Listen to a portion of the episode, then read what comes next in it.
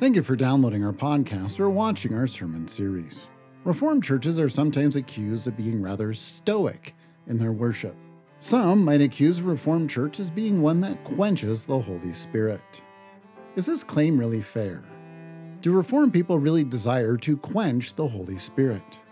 Why do Reformed people have such a high view of the preaching of the gospel and the administration of the sacraments? Does the Lord really work through such means? Please join us and be edified as we consider the Lord building His church through the means of grace in our series titled, Why Such Means. As I mentioned, this is the last sermon in our series, sort of the mini, I guess not mini series, it's 10 weeks, but for me it's a mini series, um, where we do the series on the means of grace. And just kind of going through the Belgic Confession showing why we do what we do, why we have the preaching of the word, why we have the sacraments, how they relate to one another. And one of the places, or one of the passages I wanted to include, and I thought it'd be wise to end up here, is in John 1, where you have the correlation between the incarnate Word of God and you think of the true Word of God, that's the preached Word of God. And so when, when we come together and we think about the Word of God, it's tempting on the one hand to view the scriptures almost as a superstitious thing that you know, the scriptures themselves have an intrinsic power, kind of like the sacraments. Now, obviously, the Lord works through these means. There is a power that uh, is coming through them, but we shouldn't be looking to the scriptures. We shouldn't be looking to the sacraments ultimately for our life. We need to look to what's beyond it, which again, I call to your attention one of the unique things about Reformed worship in Reformed churches is when you look at them, you will see the pulpit in the middle. Now, unfortunately, we can think that that's an attempt to elevate the minister, and maybe in some situations, unfortunately, that happens where we look to the minister for life. But it's really because we want to emphasize the Word of God, and the Word is life. And so, how do we ultimately see then the scriptures, the preaching of the Word, tied to Christ? And, and the significance of Christ being called the Word of God, the incarnate Word. So as we look at this, we'll see first, uh, all things are sustained in Him, where we know who Christ is. We know that our some are established in Him, knowing that it's not all, and established in grace and truth when we think about the significance of the gospel of Christ. And so as we look at this, uh, let's start with all things being sustained in Him. Now, as we wrap up this series, we want to understand that the Word of God is uh, communicating the true Word, which is Christ Jesus. This is where John in his Gospel, I think, does a rather profound thing of talking about the Word of God and really developing this. Paul talks about the creation coming to ex- into existence through Christ. Uh, the Belgic Confession cites Hebrews talking about this creation coming into existence through Christ, but you don't really know what that means. Uh, it's it's it is something that's rather profound, something that I can't fully wrap my mind around. How you see the Trinity working in terms of creation, but generally we see how the Father creates life, calls forth life. Christ is a means of life generally, and the Spirit gives the breath of life. So, in a general sense, we can see the Trinity functioning in that way. We think in terms of redemption. The Father chooses his people, Christ redeems those people and, and gives himself for those people. The Spirit gives everlasting true life through regeneration. And so it's important that as we keep these categories, we, we don't want to say that when Christ dies, a whole human race is saved. Uh, that's not true. Only those who embrace Christ in faith. In John's prologue gets into this as we see all things being sustained in him. So notice then in the Belgic Confession, Article 10, where the Apostle John says that all things were made by the Word, which he calls God. So this is a citation of, of John, John 1, where John refers to Christ as the Word. The Word is God, and the Word is from eternity. So, what John in his gospel wants us to understand, what the Belgics rightly understanding and submitting to, because uh, again, remember we say our confessions uh, are summarizing the Word of God. They're, they're taking the Word of God and drawing the boundaries for discussion, if you will. So we may have some disagreements, but we still want to stay within the boundaries of what those confessions say. For instance, if I stood up here and said, Christ is not the second person of the Trinity, that would clearly be outside the boundaries of the confession. That, that would be a heresy, unorthodox, that would not be true. And so that's why we have these confessions, and we should be aware uh, generally with, with what they're teaching us and what they're telling us. And so the, the confession wants us to understand that while Christ takes on the flesh and things are sustained in Christ, he is still God. It's from all eternity. And so it's uh, not really the Word of God that does this in the sense of the Scriptures, but it's Christ who's doing this as the incarnate Word. So when we look at this, this gospel, and this gospel is calling us to consider who the Word is. So notice right in the beginning, in the beginning was the Word, and the Word was with God, and the Word was God. Notice then you skip down to 1 verse 14, another significant uh, verse, and, and I really wish English translations would, would change it, where you have in 1 verse 14 where it says, And the Word became flesh and where it says and dwelt among us, which is true, that, that's a true statement, but the literal Greek is tabernacled, tabernacled among us. And we have seen his glory, glory as the only Son from the Father, full of grace and truth. So at this point, we, we think of Christ as being like the tabernacle. So he's not just sustaining us in the sense that he's just kind of pulling strings like a puppet master. But we think of Christ actually walking among us like the tabernacle in the wilderness, that it's truly God dwelling in the presence of his people. And so, John, in terms of understanding who Christ is as our Redeemer, as our Sustainer, uh, this is not just someone who claims the status of God. This is God who has taken on the flesh, truly the full glory of God walking on this earth in the midst of his people. Now you say, well, why is this so important? Why what does this have to really do with the word? Well, notice that as we just sort of walk through this just, just quickly, notice in verse 1, the word was God. And so John wants us to understand again, this is not someone who has become uh, the second person of the Trinity or the Son of God. This is God. Verse 2, he was in the beginning with God. And so this is telling us that Christ was not created. This is an ancient heresy. Basically, the Father's lonely. He desires to have a son, so he creates a son before uh, the foundations of the world, and so Christ becomes the first creation. Well, John's telling us that's not the case. Christ has always been from all eternity. Verse 3 we have this first creation being made through him. So we're, we're learning that he's, he's the action of God. Uh, when the Father speaks, there's a commands that go forth. It's Christ who, who's the action of this, making this happen, uh, truly creating and sustaining life. Skipping down to verse 10, again, just skipping through these verses. We notice in verse 10 that he was in the world, so he's tabernacling. The world's made through him, and the irony is that as the world is made through Christ, it does not know him. So this tells us that it's not the whole human race that's saved through Christ. Some who know Christ, some who do not know Christ. We, we don't know why at this point in, in the prologue or the beginning of John's gospel, but we know that that's the case. Uh, we know his own people rejected him. Uh, we go on then in, in verse 12 we have that all who did receive him, who believed his name, he, call, he has the right to be called children of God. So this means that those who profess Christ to be Redeemer, Savior, uh, the agent of redemption, the action of God, the one who secures true life, are those who can know that they are saved, right?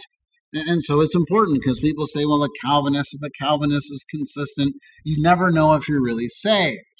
Well, we say if you believe in Christ and have faith in Christ, then you have assurance that Christ is your Christ. Proceed, believe, and, and go forward in life as if that true is truth. It, it's, it's what God reveals as truth. So believe it is true. Verse 18, uh, we have there the explicit reference that He is the only God.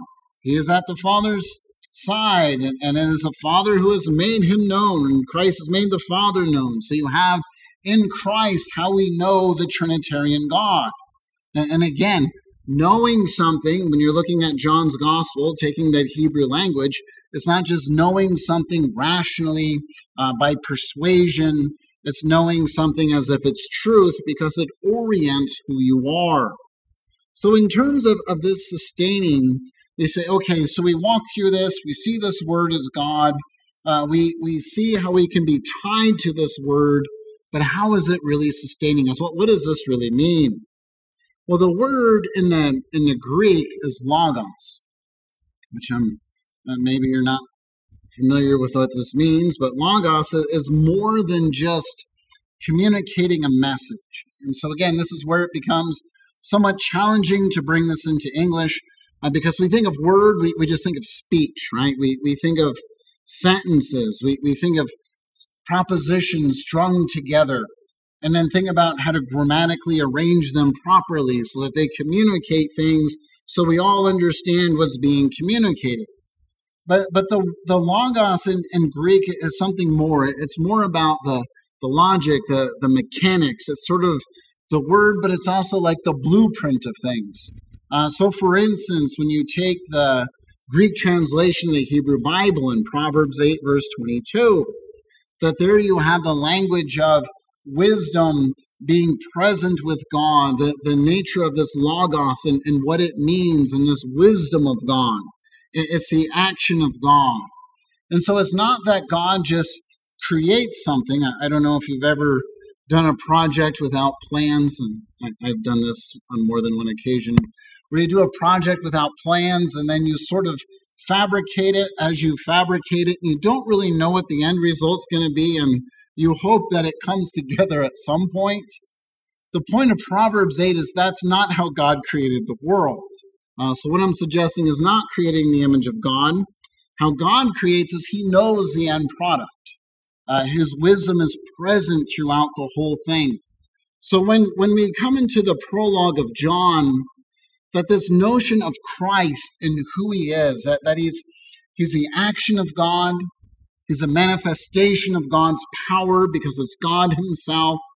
He brought in the first creation. He's the one who brings in the new creation.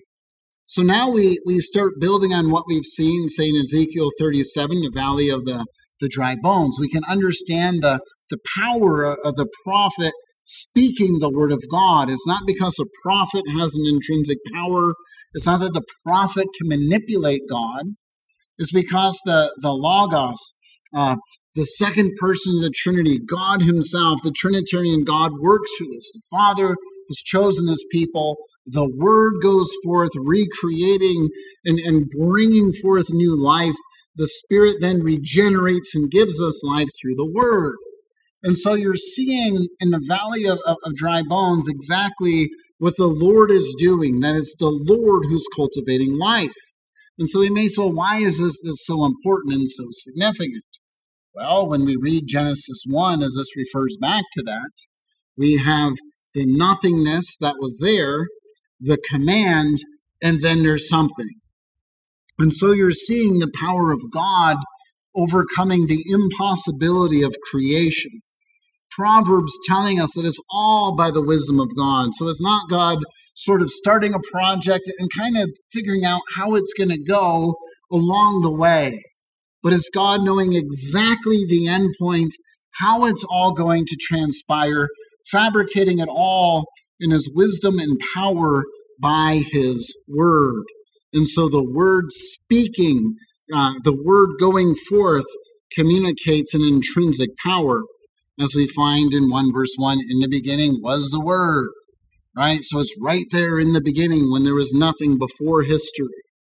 Uh, going on with the identity of Him being in the beginning with God, all things made through Him is underscoring that reality that the very wisdom of God is manifested. As the word of God goes forth, it's Christ who sustains, calls to life his people, and, and bringing forth this life that, that is beyond this age, literally. And so we know then, not only does this creation come into being, a new creation come into being through the word, but we also know that we are uh, those who are sustained by this word. Going on then, knowing that some are established in him. This is where you look at the prologue and, and you might wonder if that's really true, because if you believe, and as you believe, you become children of God, doesn't that mean that the whole world would eventually come to this persuasion? Is that what's going on? Well, what we find is that with this word and, and this some being established in him, the Belgic Confession also wants us to understand the reality that it's the Spirit who bears witness to us. So God's not abstracted from his word, right? We can think of the word being the word, and then there's God. What John's doing is showing how Christ is tied to the message of the gospel. The, the message of the gospel is, is, is filled with Christ. If, if we're not preaching Christ, we're not preaching the gospel.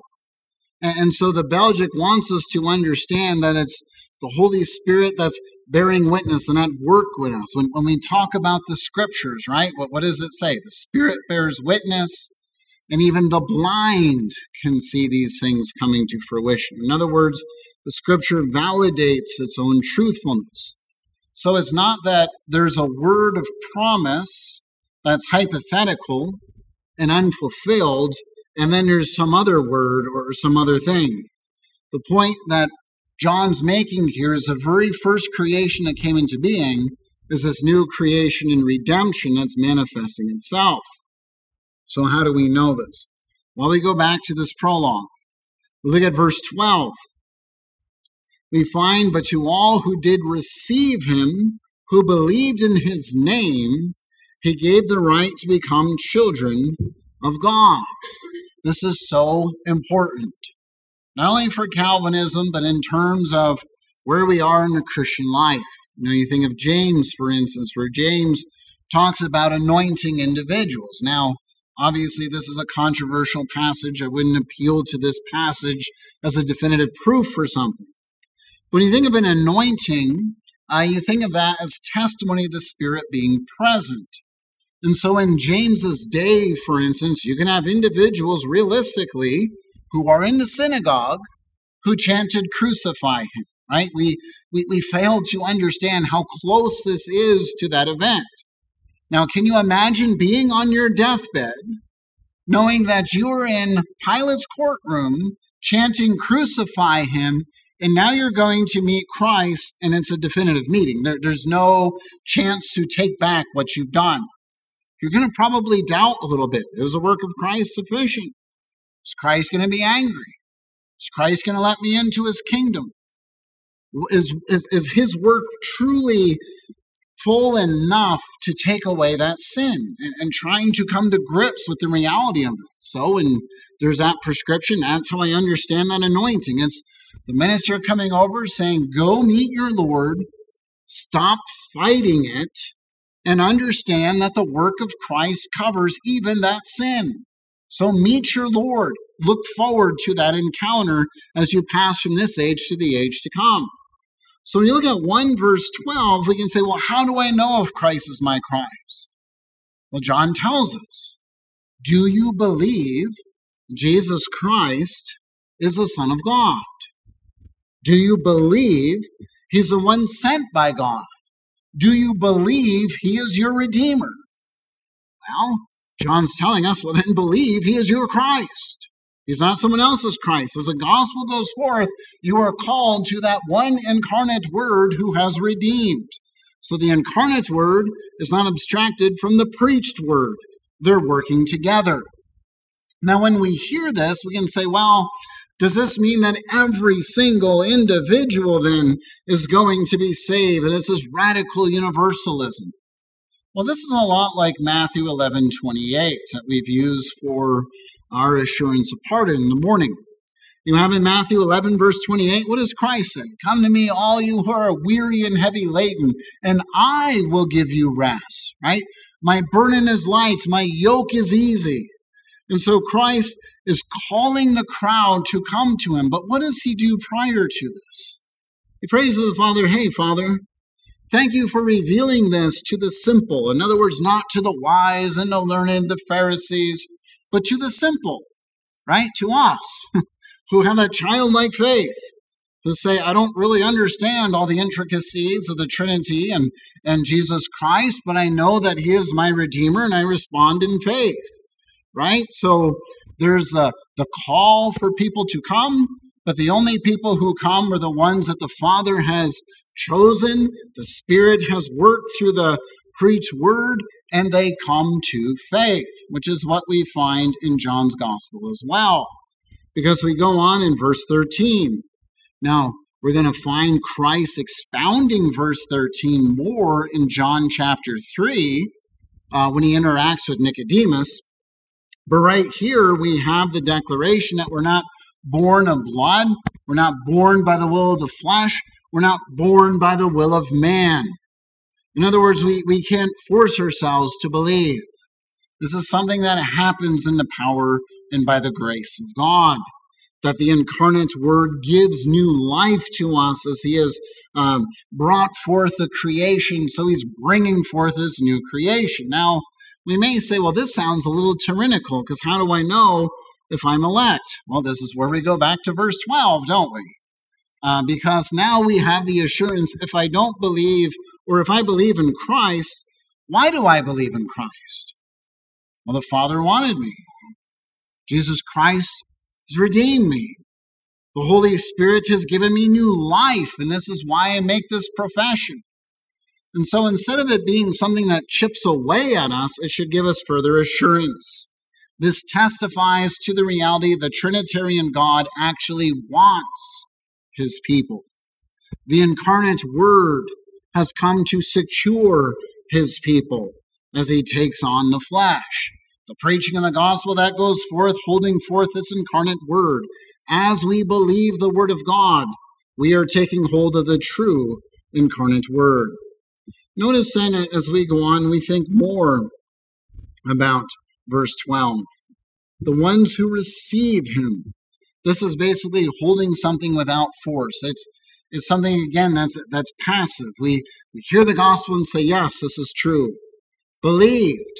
This is exercising faith. Given the right. Think about that. Think about the, the profound statement there. Believed in his name, gave the right to become children of God. And unfortunately, in our culture, we, we've lost sight of this.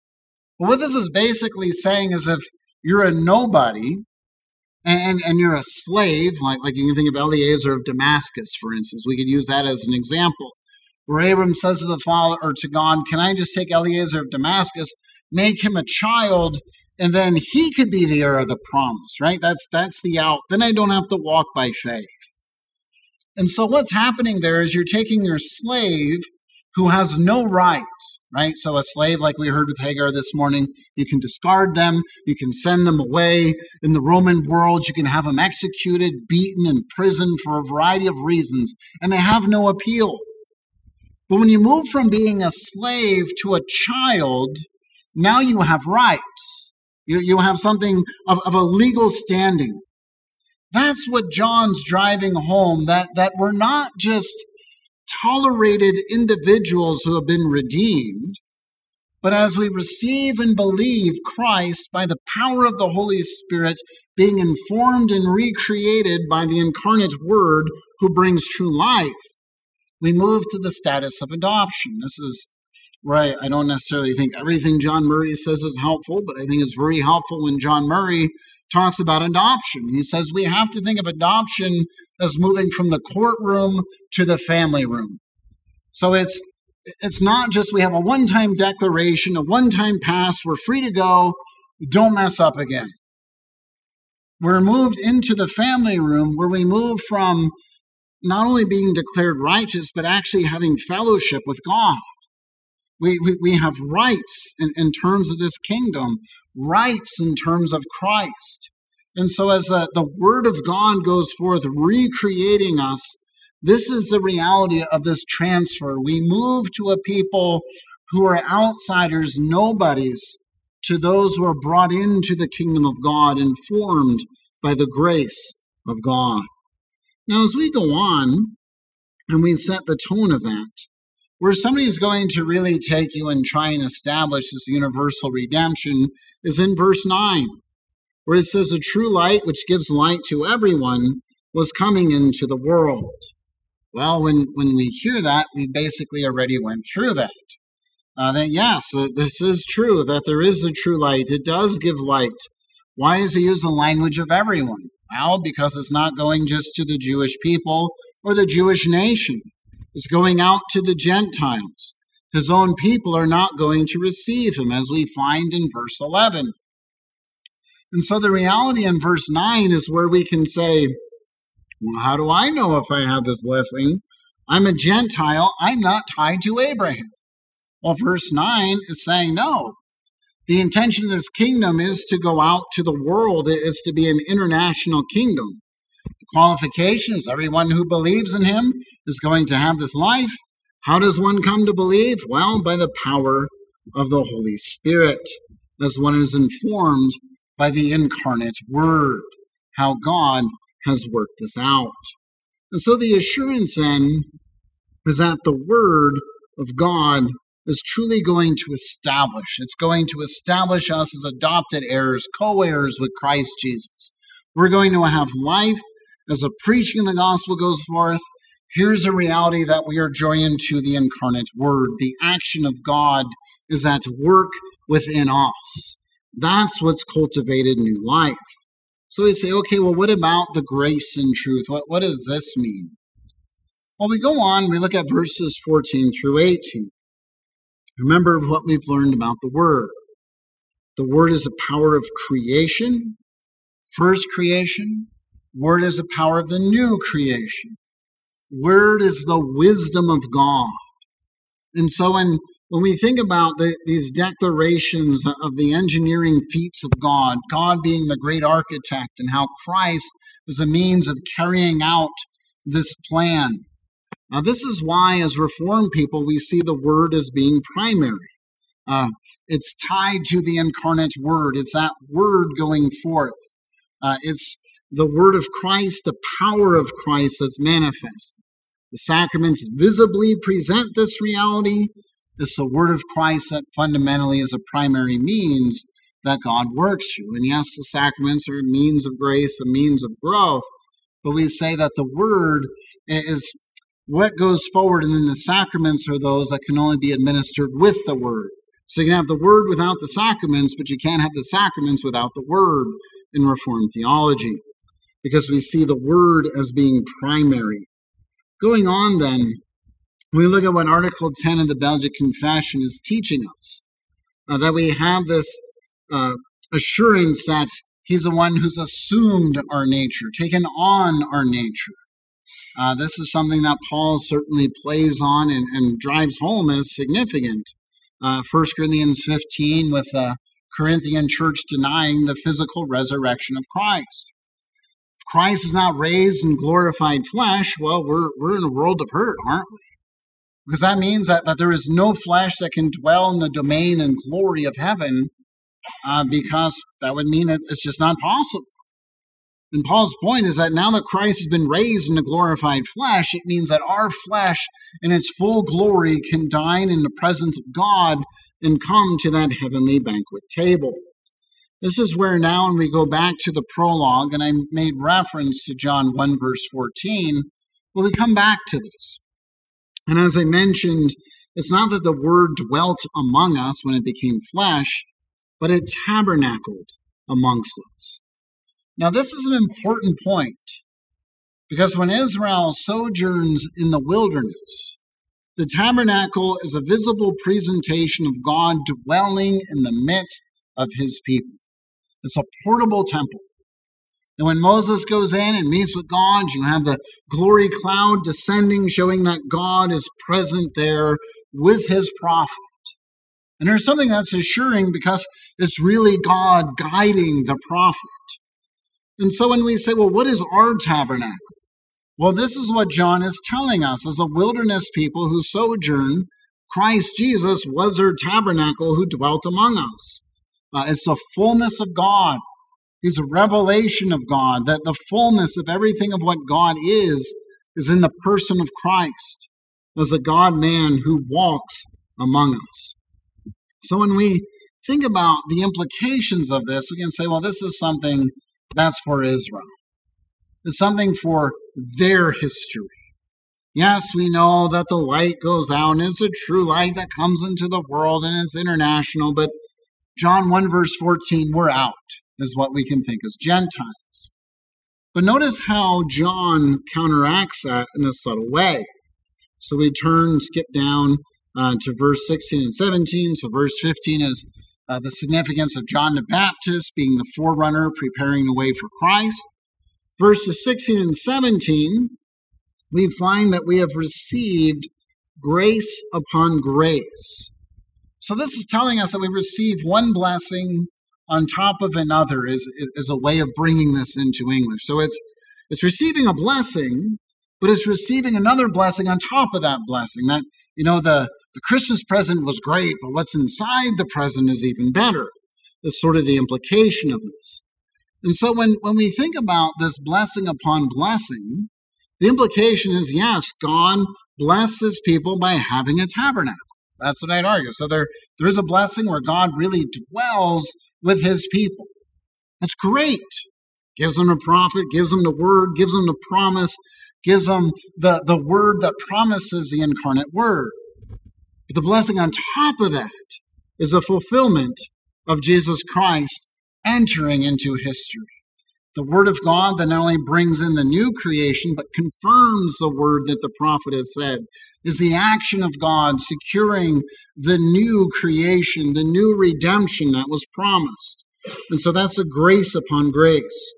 Going on then, verse 17. The law or the instruction was given through Moses. Again, law, I think Torah, instruction, five books of Moses was given through Moses. Grace and truth came through Jesus Christ. Now, this isn't manif- or this isn't saying that Moses was a flop.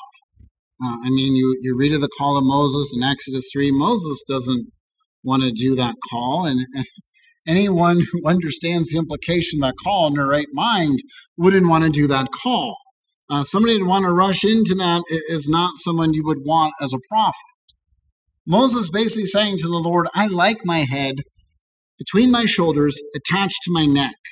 I don't want to be fed to ants. I don't want to die a miserable death.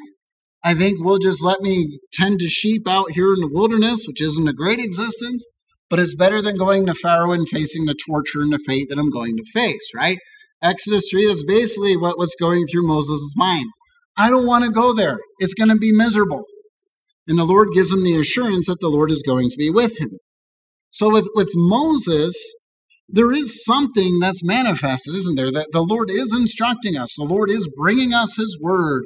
Uh, the Lord does bring His people out of a land of slavery. The Lord does give the promise. Uh, we have Israel failing in the land miserably, but nevertheless, Moses is not being challenged here as being inferior, being, well, inferior in the sense of, of a failure or one that's insignificant. Moses is significant, but clearly he's inferior to the substance of the promise. So, not inferior in the sense of bringing the word, he certainly brings the word of God, but he's not the word of God. And so, this is what the Belgic Confession is telling us. If God gives a promise without teeth, right? If he says, I'm going to bring you into a land, I'm going to model heaven, I'm going to show that you really need a redeemer, you're not going to do well. So Moses said to Israel, You're going to end in exile, but I'm going to come and I will shepherd my people. Well, if the Lord never sends a shepherd to confirm the word that Moses brings, then the Lord's a failure, right? He, he doesn't confirm what he has said. This is what the Belgic Confession is teaching us. Even the blind can see these fulfillments.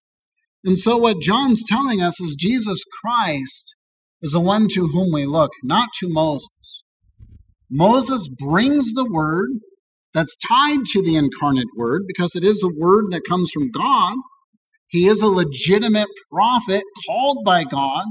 He brings a true word of God, but he doesn't establish the grace and truth that only comes in Jesus Christ. Moses does not offer himself. Moses himself ends up outside the land of Canaan because of failure. Christ is the one who goes to the cross, faces death, emerges triumphant. This is why in verse 18 it becomes then that significant conclusion to this prologue. Looking upon Christ is seeing the glory of God. Looking upon Christ is seeing the intention of God. Looking upon Christ is seeing uh, the recreative power of God that the prophets promised and only Christ confirms. And so when we talk then about Scripture, and we talk about Christ being the incarnate Word, how can we fundamentally then see that connection? Well, it's connected because Christ, the promised Word, is the one who brings in the first creation. Christ is promised as Redeemer. So the word that the prophets bring is a word that must be confirmed through or in Jesus Christ. He has to take on the flesh. He has to bring in the new creation. Christ entering history brings in the new creation. So when we think then of the preaching of the gospel, we can't think of the preaching of the gospel as abstracted from Christ. I mean, this is part of, if you're familiar in church history, fourth century through about the eighth century, you have the Donatist controversy, where you have the Donatists talking about the moral rigor of the minister. And in order for the word to be effective, the minister must be holy enough to minister this word. Well, the, the reality is that's that's not always the case. I mean, we I called attention. We we've seen ministers apart the faith and, and go away. Does that mean uh, that the gospel they preach or the sacraments they administered failed? Well, no, because of the power that's behind the word, the power that's behind the sacraments. And so it's not that we just want to say, well, if ministers are apostate, who cares? That's not a big deal. Obviously, it's a big deal. We don't want to see people apostatize from the faith. But the reality is that it shouldn't rattle our faith in the sense that God's intended accomplishment fails because it is the incarnate word that works through the gospel. It's the incarnate word that continues to cultivate life. When we are informed and believe the gospel of Christ, we take hold of Christ in his glory and all the distinct blessings of Christ and who we are in him. So let us not then see the scriptures as merely another book. Let us not look upon the scriptures uh, superstitiously, just like with the sacraments, as we were reminded. Let us see the God who is behind uh, these realities. And let us see these as the means that God has given us to know who He is, His intentions for us, who we are as His redeemed. And let us continue then to cling to our Savior and our Redeemer as we sojourn under the sun, being informed by the incarnate Word of God through His means of grace. Amen. Thank you for listening to our podcast. We hope that you were edified and encouraged this gospel message. Belgrade URC is a Reformed Bible believing confessional church that is based in Belgrade, Montana. Please visit our webpage, urcbelgrade.com. That is URC B E L G R A D E.com to find out more information about our church and utilize our sermon archive. Most of all, we hope to see you sojourning and fellowshipping with us each Sunday. Until we meet again, may the Lord's blessing and peace be upon you.